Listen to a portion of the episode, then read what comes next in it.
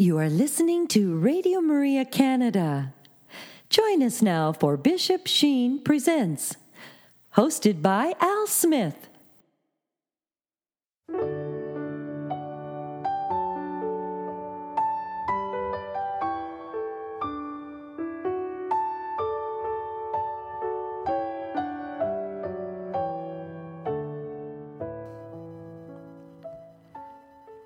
Hello, my dear friends, and welcome to another edition of Bishop Sheen Presents here on Radio Maria Canada, a Catholic voice wherever you are. When I think of great voices, I think of Bishop Sheen, and it was his voice that touched the hearts of millions of souls through his radio addresses and his television programs and we'd like to share a few of those reflections with you today.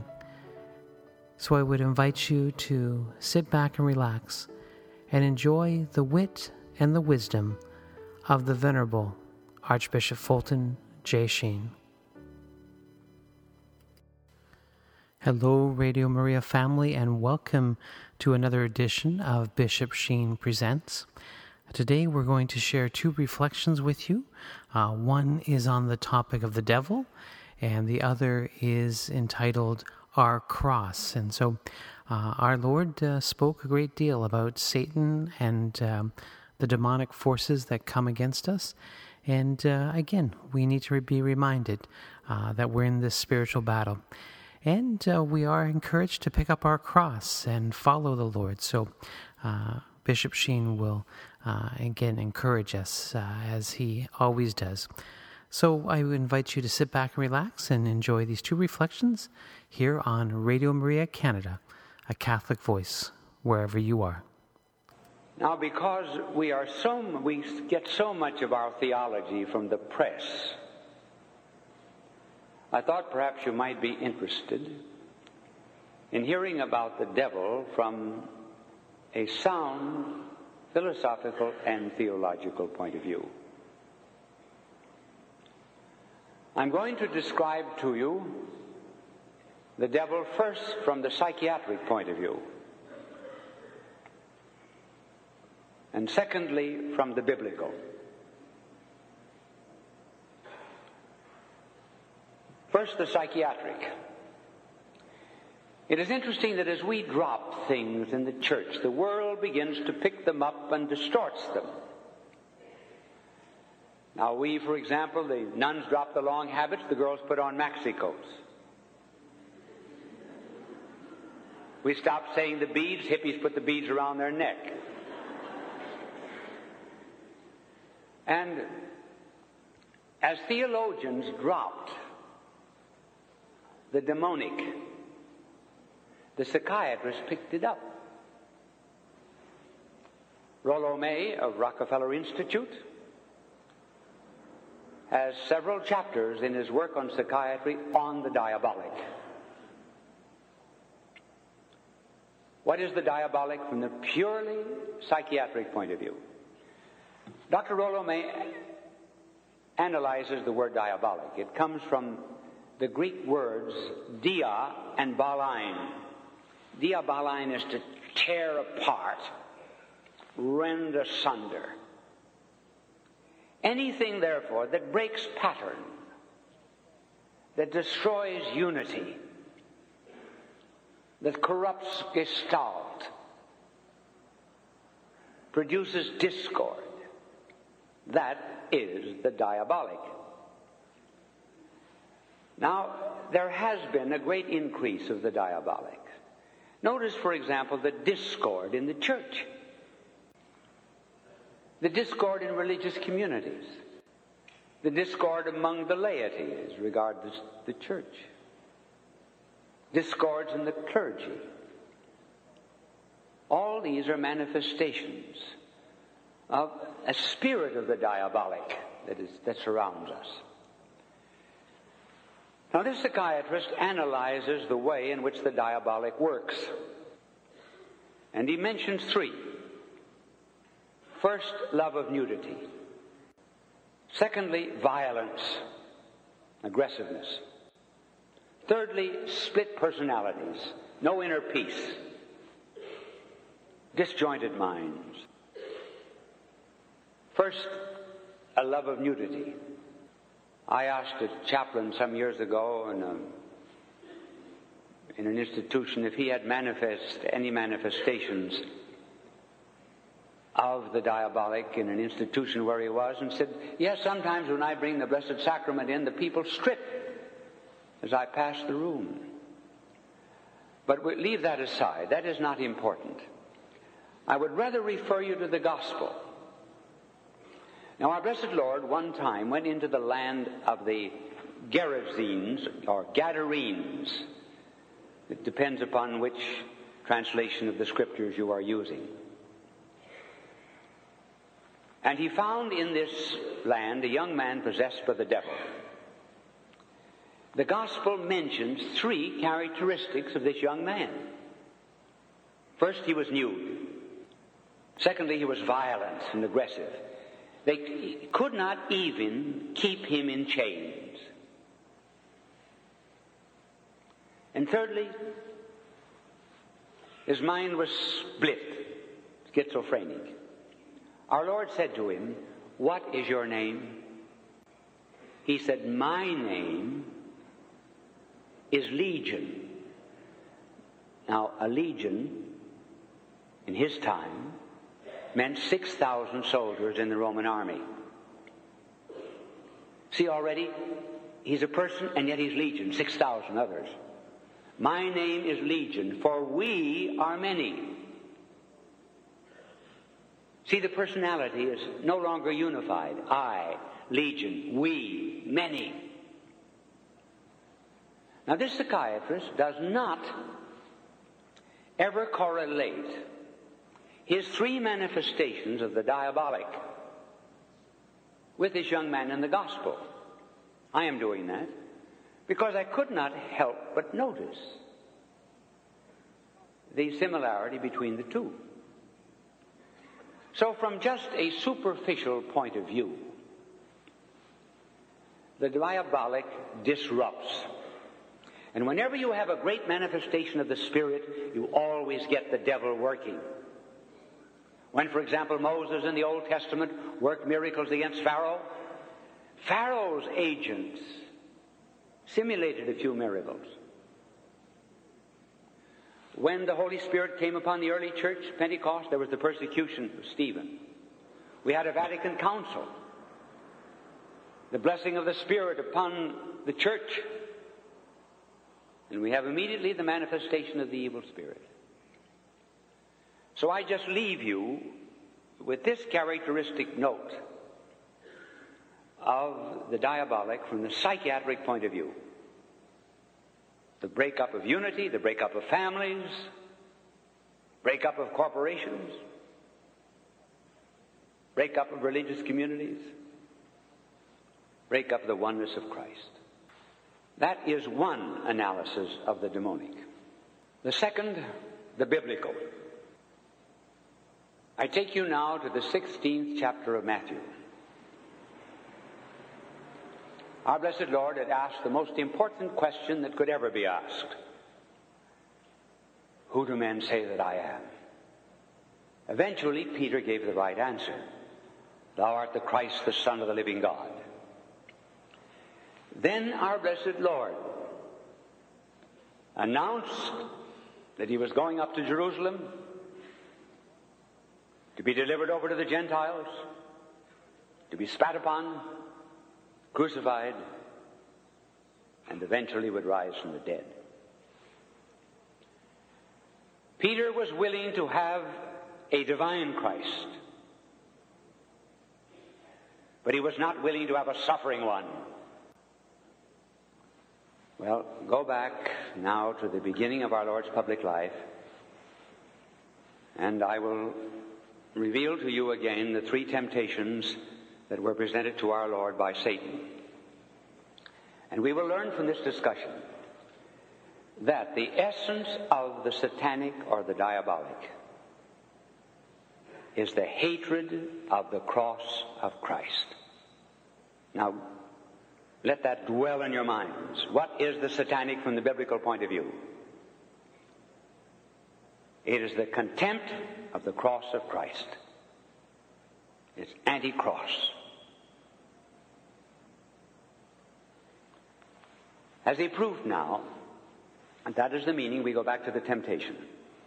Our blessed Lord is on the mountain, and Satan offers him three short cuts from the cross. You want mankind to follow you? I will tell you the way, said Satan. You do not need a cross. I will give you three shortcuts. The first, see those stones down there? They look like little loaves of bread, don't they? You haven't eaten in 40 days. The first shortcut permissiveness. Do whatever you feel like doing. The second temptation.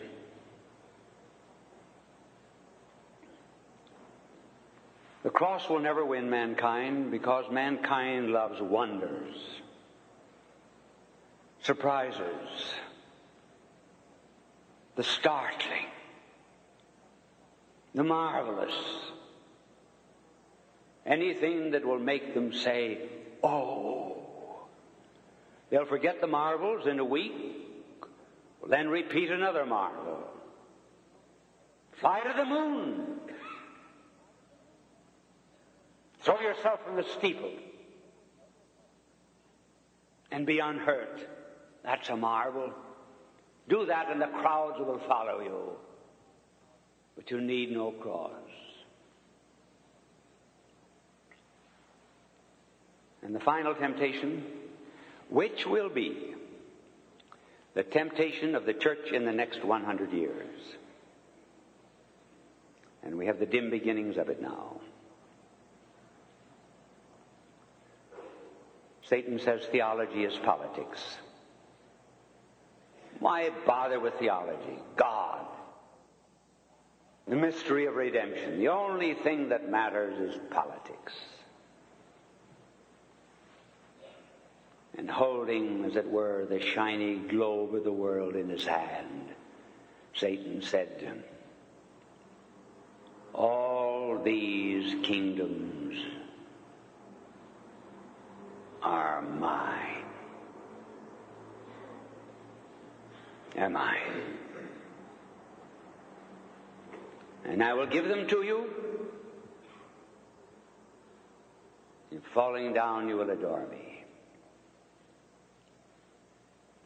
Was Satan, for once in his life, telling the truth?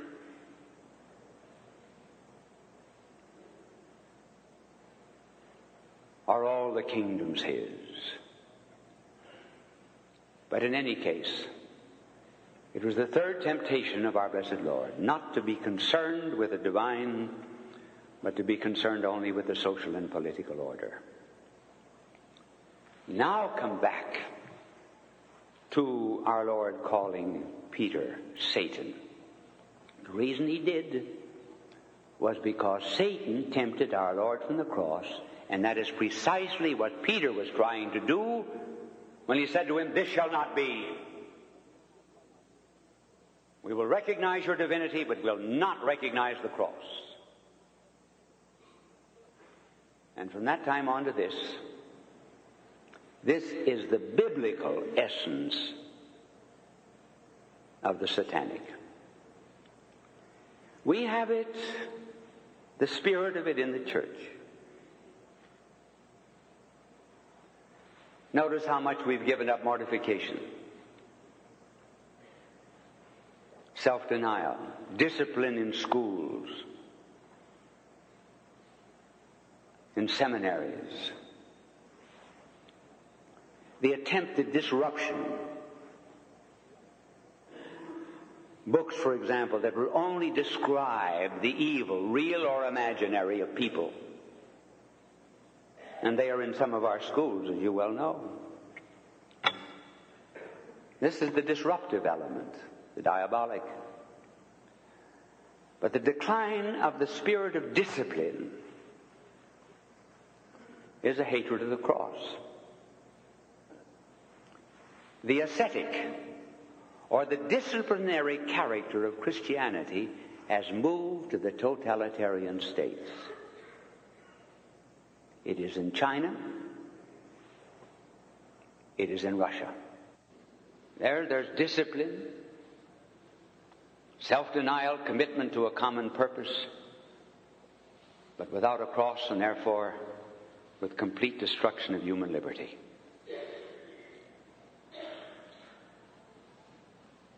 How much will this diabolic and the satanic and contempt of the cross continue to manifest itself?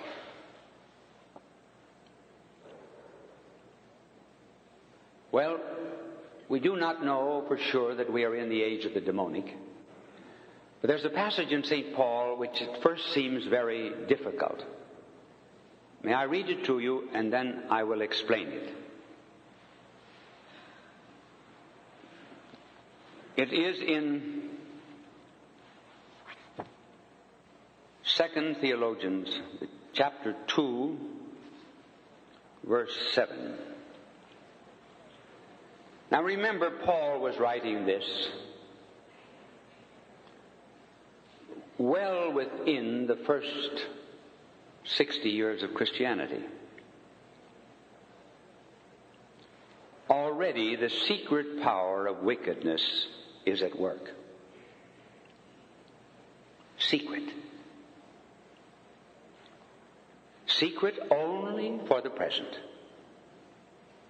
In other words, we cannot see the manifestation of evil and the demonic. Secret only for the present until the restrainer disappears from the scene. We do not know precisely who is the restrainer. Maybe Christ, maybe the Holy Spirit, maybe an influx of grace, maybe the holiness of the church. But in any case, the evil is secret until God says, All right, now evil, you will have your day, your hour. God has his day, evil has his hour. And then continuing, and then he will be revealed, Satan, that wicked man whom the Lord Jesus will destroy with the breath of his mouth and annihilate by the radiance of his coming. But the coming of that wicked man is the work of Satan. It will be attended by powerful signs and miracles and lies and all deception that sinfulness can impose on those who are doomed to destruction. Even in the last book of Scripture, we get the hint that when the Antichrist comes, there will be a simulated death and resurrection in order to deceive. So at present, we cannot see the demonic at work. But let me give you a hint as to how Christ works and how Satan works. Now, if you understand what I'm about to tell you, it will help you very much in dealing with the evil of the world and in overcoming it. I'm going to describe how our Lord appears before we sin and how Satan appears before we sin. Then I will describe how our Lord appears after we sin and how Satan appears after we sin. First of all, how does our Lord appear just before we sin, as when we are about to sin? Well, he appears as thou shalt not. He appears as the Lord on the cross. He bars the way. He says, My flesh was crucified, your flesh be crucified too. Go not this way. And so he stands in front of us. Oh, we're not free. We cannot do all we want to do. Christ is there. But how does Satan say or talk when we are about to sin? Oh, don't be sick. We don't believe those things anymore. Times have changed. Are you still a virgin? You mean you've never had a smoke of marijuana? Listen, everybody's doing it.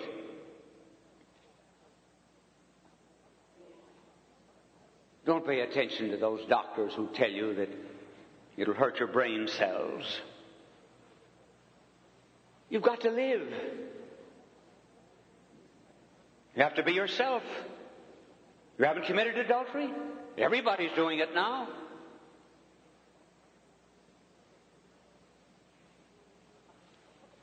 These views of strict morality were all right 100 years ago or 500 years ago. But this is a new world. I gotta be me. I gotta be free.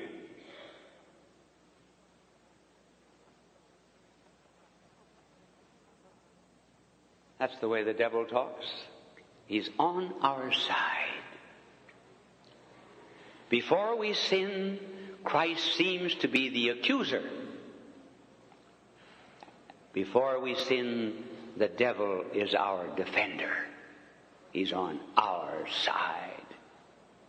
The side of our sex, the side of our pride, the side of our greed. He takes our part. After we sin, then the roles are reversed. Then Christ becomes the defender and the devil the accuser. And the devil will say, All right, now you've had your dope. Now you're hooked. Don't come to me, I can't help you. You might just as well give up. Sure, you've lost your virginity. Now, what difference does it make? You might just as well go on. Sure, you've stolen. You haven't been caught, but you will be, or you're about to be caught.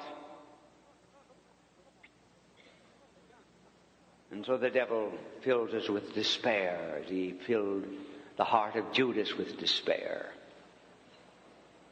Judas could have gone to the Savior. And the Savior would have forgiven him. But Judas took a rope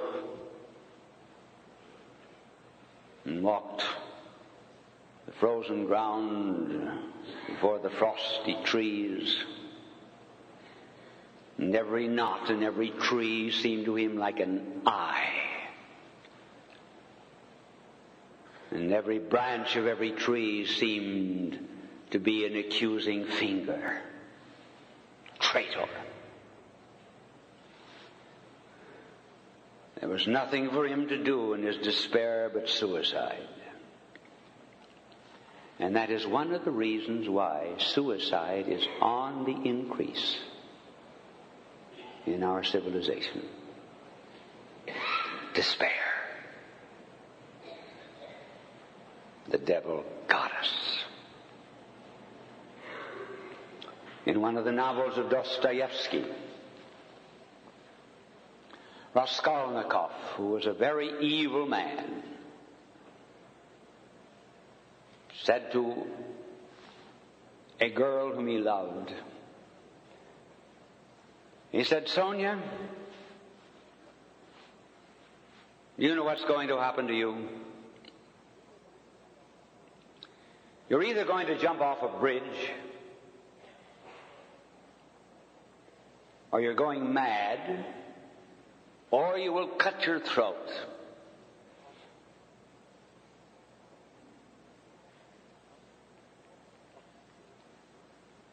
But that was not the way it happened. Because Sonia picked up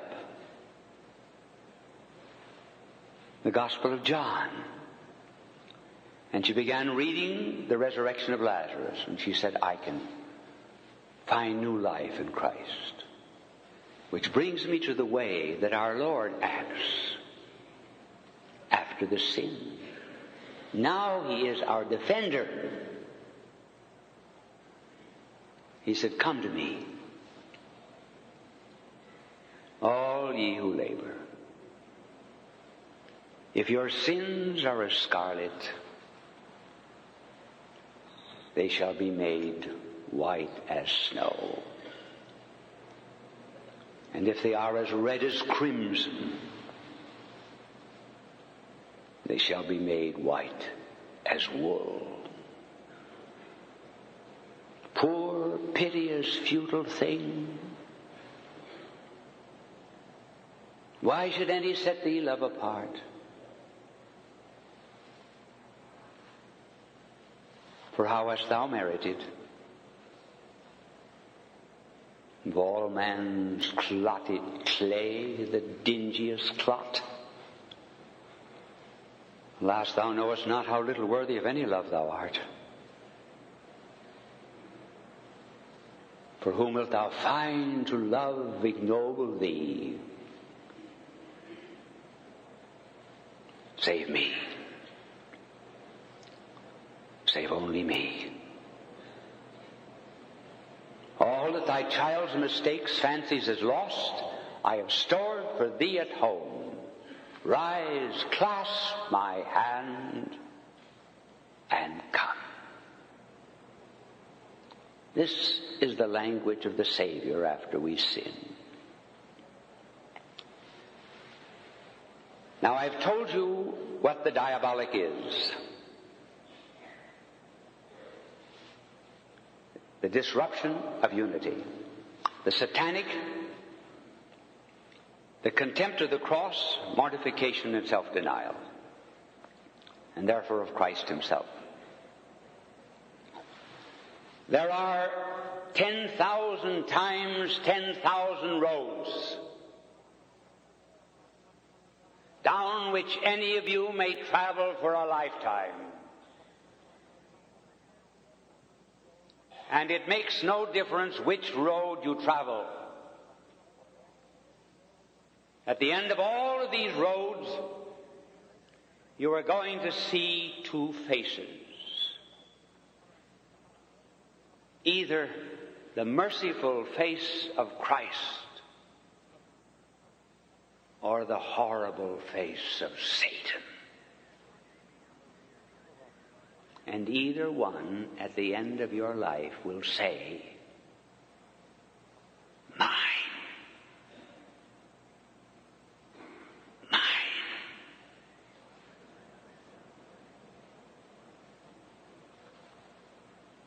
Play not therefore with that which is evil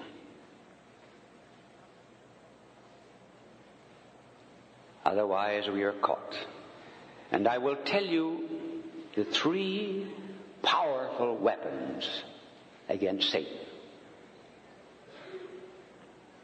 First, the holy name of Jesus. That is a name that Satan cannot stand. Because in the name of Jesus, every knee will bow in the heavens, on the earth, and under the earth. The second, the blood of Christ. The invocation of the blood of Christ. I may give you a sermon on that. But we are saved by the blood of Christ.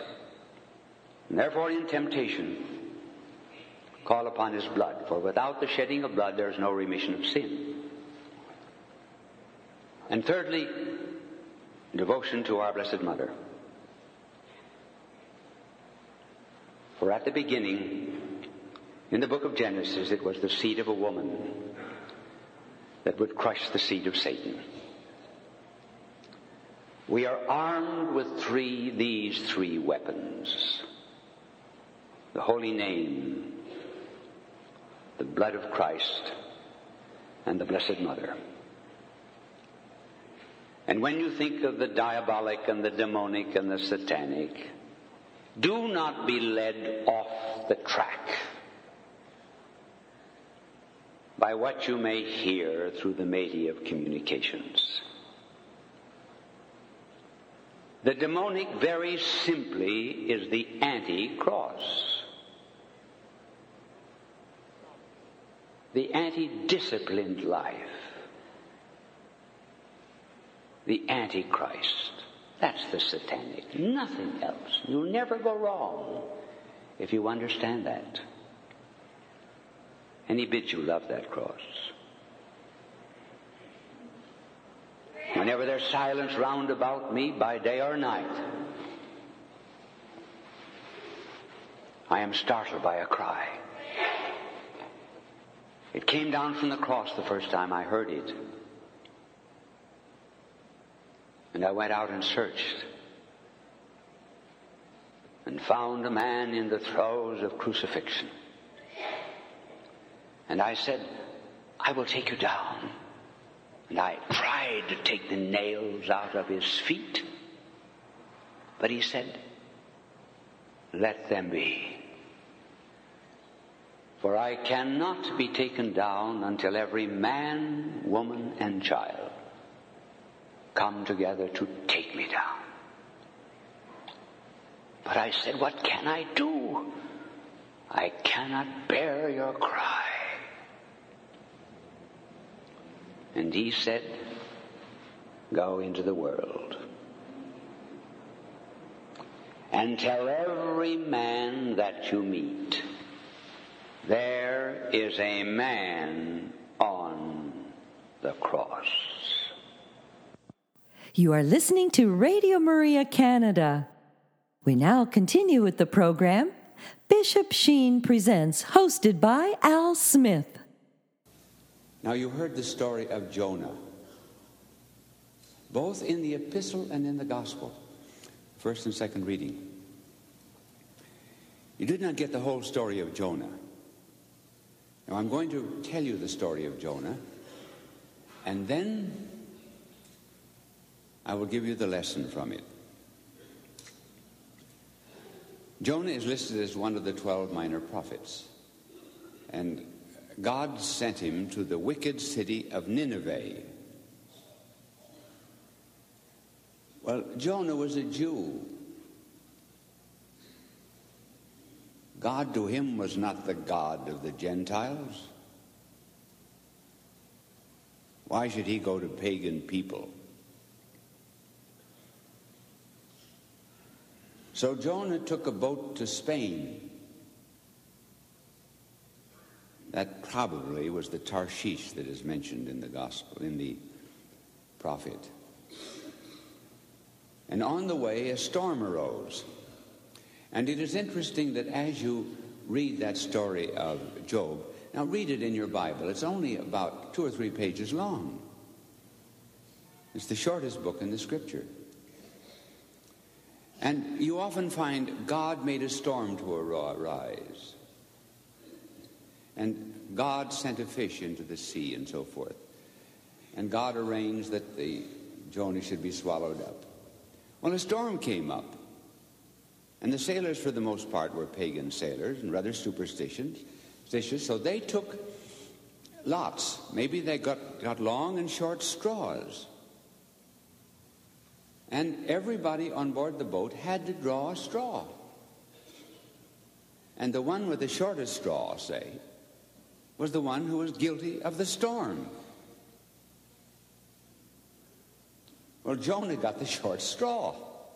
And he said, Yes. He said, God told me to go and preach to the Gentiles, but I refused. And I'm the cause of this storm. Remember, the failure of one can be the cause of the failure of many, as the salvation of one can be the cause of the salvation of many. For example, one man stole a Babylonian coat in the Old Testament, and Joshua lost a battle on account of it. God said it was on account of that man that you lost the battle. So Jonah's tossed into the sea. And then he's swallowed by a big fish. It is not actually a whale that is mentioned, but at any rate, a big fish. I know of a teacher who was asking the boys after the story of Jonah, What lesson do you get from the story of Jonah? And the little boy said, I get the lesson that people make whales sick. so Jonah is swallowed by a big fish.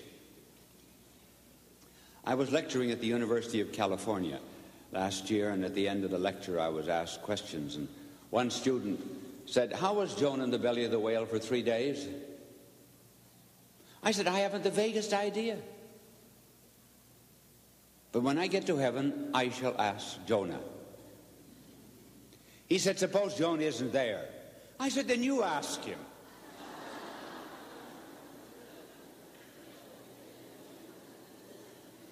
So you, you have the prayer of Jonah in the belly of the whale. And then the whale spews him out on the land, and again God gives her the order go and preach penance to the city of Nineveh. Now that's the story that was read to you as preaching of penance, and the king ordered it. But the very interesting part of the story of, story of Jonah is left out. Jonah wanted the people to be destroyed. You see, God said, I will destroy them if they do not do penance.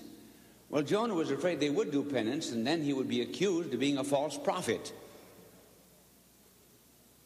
And so Jonah went on a hill. He was bald headed. And he went on a hill overlooking the city of Nineveh. And the sun just scorched his bald head. And there was a little plant that began to grow, maybe a gourd, with a big leaf and it shadowed the head of Jonah. And he was calm, peaceful, and cool. And then a little worm came and ate the plant. And then Jonah began to scorch again. And God said to him, You had nothing to do with that plant. And now, when it withers away, you are angry. And God said, Shall I not be mindful of the 120,000 people in Nineveh who know not their right hand from their left? And their many cattle? Now, this is the story of Jonah. God's concern for the Gentile people, for the missions, really. But we find it in the New Testament. See, our Lord speaks about it. He said, as Jonah was in the belly of the fish for three days, so the Son of Man must be in the belly of the earth for three days. In other words, as our blessed Lord would be crucified and buried for three days and then rise from the dead, so in the past, Jonah had undergone his passion, his Good Friday, in the belly of the fish and then comes again to life on the shore. This is what is known in Scripture as a type. Incidentally, that's the way catechism should be taught in Bible history. By types. Our young people should be told the story in the Old Testament and then told about how it was fulfilled by our blessed Lord in the New Testament. If you have two hours and a half, I'll give you an example of it. Our blessed Lord said to Nicodemus, As Moses lifted up the serpent in the desert, so must the Son of Man be lifted up on the cross. Now, in the Old Testament, the Jews had disobeyed our Lord. They were bitten by serpents. God said to Moses, Make a serpent of brass, hang it up on the crotch of a tree. And everyone who looks upon that brass serpent will be cured of snake bite. Now, there's nothing in a looking at a brass serpent that's going to cure snake bite. Nothing. But it was a test of their faith. Would they obey God? And all who looked upon that serpent of brass were cured of the poisonous bite. Now our Lord comes along and says, I'm that serpent.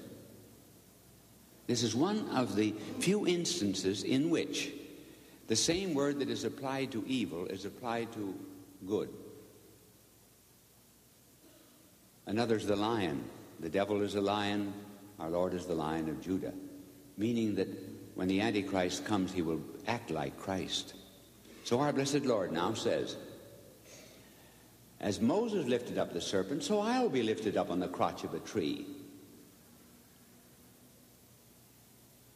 And as that brass serpent looked like the serpent that bit the Israelites, but had no poison in it, so our blessed Lord on the cross would look as if he were guilty of sin, full of the poison of human guilt. But as the serpent of brass had no poison in it, so our Lord had no sin in him, and all who would look upon him would be healed. Healed of what? Of guilt. I always think of that whenever I pass the Blessed Sacrament. I, I have a, a three room apartment. I have a, a bedroom, and then I have a, what was originally a small bedroom, which is the chapel with the Blessed Sacrament. And then I have a study and a tiny little kitchen, which is big enough for my culinary talent. And whenever I pass the Blessed Sacrament, and I would do it a hundred times a day in the apartment, I always think of this passage of our Lord, so that I look upon the serpent on the tree, our blessed Lord, to be healed of the poison of sin. Now, this is what is known as a type. And I say that's the way religion should be taught, particularly the scripture because the Old Testament is full of types. We, we do not have time to mention a few others, but just take my word for it. And you'll find them fulfilled in our Lord. Now, our Lord, you see, today, in this gospel says, Jonah is a type. He's a type of death and resurrection. Jonah in the sea, our Lord in the tomb. Jonah out of the sea, Christ out of the tomb. That is the Old Testament fact and the New Testament fact. Now, the lesson. The lesson is that unless there is a cross in our lives, there will never be a resurrection. The Christian law of life is we have to die in order to live. Now, I do not mean, and he did not mean physically dying, he meant mortification, self denial, the application of the cross in our lives. So that unless we die to ourselves, we cannot live with him. We do not like the cross in our lives. As a matter of fact, we'd like to escape it. As I told you last night, that's the essence of the demonic, the escape from mortification and cross and the penance. On one occasion, the Greeks came to our Lord. And we do not know what the Greeks asked our Lord. But we can guess it because of the answer of our blessed Lord to the Greeks. I think the Greeks said to our Lord, and this was within two weeks of his crucifixion, if you stay here among these people, they're going to kill you. Why don't you leave this land? Come to Athens. We're the country of the wise men.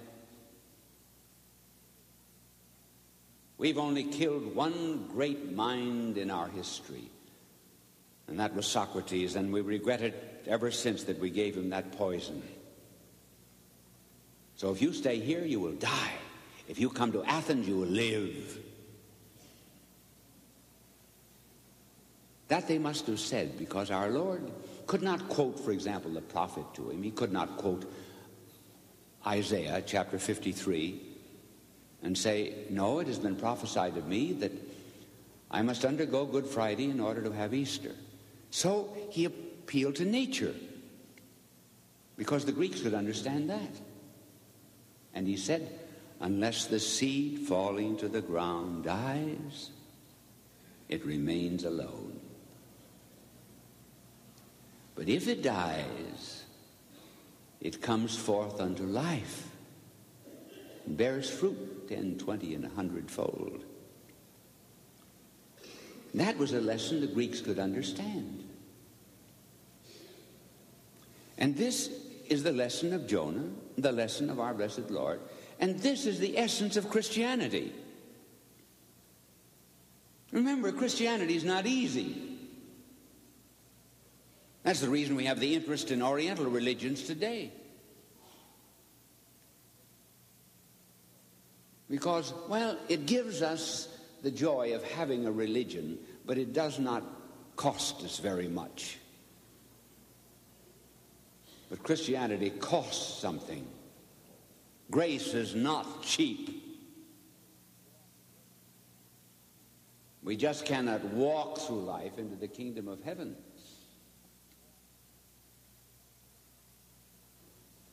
Now, let me see how long I've been talking to you. You see, I do not want to uh, talk too long, but look at the interest here. So I'll tell you a story. Come here, you in the middle. Come here to me. The boy, in the middle. This young man here. Come here. How old are you? How much? Four. He is four years old. And here was a little boy who was looking up here, very, very interested. Now, so you create the problem of how long, how much more should I talk before well, you get bored to death. Uh, listen, I will tell you, I'll tell you a funny story about long talkers. So you go back to your place now and listen to it. I was once giving a talk in San Francisco, and a gentleman spoke before me, and as he arose, his wife, who was in the front table, handed him the program, and she wrote on the back of it a big K I S S, Phyllis. And when he finished talking, I said, Wasn't that nice of your wife to send you that message? Oh, he said, It doesn't mean what you think it means. It means keep it short, stupid.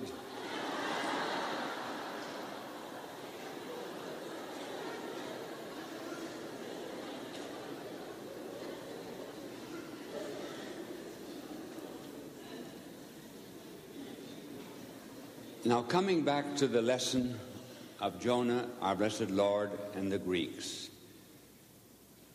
we have to work out our salvation. And there will be crosses in our lives that we make through mortification and self denial. And then there are other crosses that are imposed on us. For example, sickness, particularly of children now, what, what do we do with crosses? Poor health, for example. And then injustice from others. Well, we have to unite it with our Lord on the cross in order to use it to purchase our eternal salvation. About a year ago, I was talking to Pope Paul VI, and I said to him, You're well named. Named Paul. Paul, as he went from city to city, was stoned, from Lystra to Derbe to Antioch of Pisidia. And so I said, You are stoned by your own. Yes, he said, I opened my mail at midnight, and in almost every letter is a thorn. And when I put my head on my pillow an hour or two later, I really lay it on a crown of thorns. But he said, I cannot tell you what ineffable joy I have to suffer. And then he quoted the 24th verse of St. Paul's letter to the Colossians. I fill up in my own flesh the sufferings that are wanting to the passion of Christ for the sake of his body, which is the church. In other words, I suffer all of this for the sake of the church. That's how we use suffering. I think the great tragedy of this world is the suffering that goes to waste. People suffer and they have no one whom they can love. Love does not kill pain, but it diminishes it. I was lecturing in a city in Florida about two years ago, and I saw four or five wheelchairs in front of the stage. After my lecture, I jumped off the stage and went down to talk to the people in wheelchairs. Well, over against the wall was something that looked like a Grecian statue, all white. And I went over, and it was a woman in an iron lung. And she was swathed in white. You couldn't see the arms. The only part of her body that she could move was her head. And she said, I'm a convert of yours. I said, I've never seen you before. No. She said it, but it was from, it was from reading some of your books. And I said, Do you understand your cross? And she said, Yes. I do. I am not suffering for my own soul, I am suffering for other souls to save them. In other words, there was the death in order that there might be the life in others. I have a friend who spent 14 years in a communist prison. And he was tortured during these years because he always preached the gospel of the Lord to the other prisoners. And he would be taken out from amidst the other prisoners as he was talking about the good Lord, and he would be put on a spigot and turned, and then his heels would be beaten with an iron rod as they turned him. And I, then he said another time, they put me in a cell with starving rats. And I said, What did you think about when you were put in a cell with starving rats? Well, he said, I thought about the words of our Lord on the cross. Eli, Eli, lama sabachthani. Those were the Aramaic words our Lord spoke from the cross. My God, my God, why hast thou forsaken me? Now he said, I'm a Hebrew, born a Jew, so I understand the, the language well. He said, these words are in the past tense. Past. So our Lord is not saying, Why are you abandoning me? but why in the past did you? So he said, Our Lord was abandoned by the very fact that he was born. He was abandoned by us. Our Lord, therefore, he said, must have been looking to the joy of resurrection. Having joy set before him, he endured the cross. And he said he considered, therefore, his crucifixion as past. Because he knew that he would come to life. So he said, That's the way I regarded the rats. I have trust in the Lord. I'm not going to perish here. I'm in his hands. I'm going to consider the rats as all finished. So he said, Some of the rats sat down and philosophized. They were too hungry to move about. And others nibbled at the rags on my feet. And after five days, they had not touched me, so the communists took me out of the prison. They knew that it was useless to keep me there with the starving rats. Summing it all up, as Christians, we have one law Good Friday, Easter. Nothing is ever accomplished that is worthwhile without some self denial and mortification. If you have a cross, bear it. It is His. And you will be glad of it and for it someday. Your salvation is assured. I slipped his fingers, I escaped his feet. I ran and hid for him I feared to meet. One day I passed him, fettered on a tree. He turned his head and looked and beckoned me. Neither by speed nor strength could he prevail. Each hand and foot was pinioned by a nail. He could not run or clasp me if he tried, but with his eyes he bade me reach his side. For pity's sake, thought I, I'll set you free. Nay, take this cross, said he, and follow me. And so did I follow him who could not move, an uncaught captive in the hands of love. God love you. You are listening to Radio Maria Canada. We now continue with the program Bishop Sheen Presents, hosted by Al Smith. Well, my good friends, thank you for joining me for another edition of Bishop Sheen Presents here on Radio Maria Canada. And I'd invite you to come back again next week. And until that time, may the Lord continue to bless you and keep you. May the Lord let his face shine upon you and be gracious to you. And may the Lord look upon you kindly and bring you peace. You have been listening to Bishop Sheen Presents, hosted by Al Smith, here on Radio Maria Canada.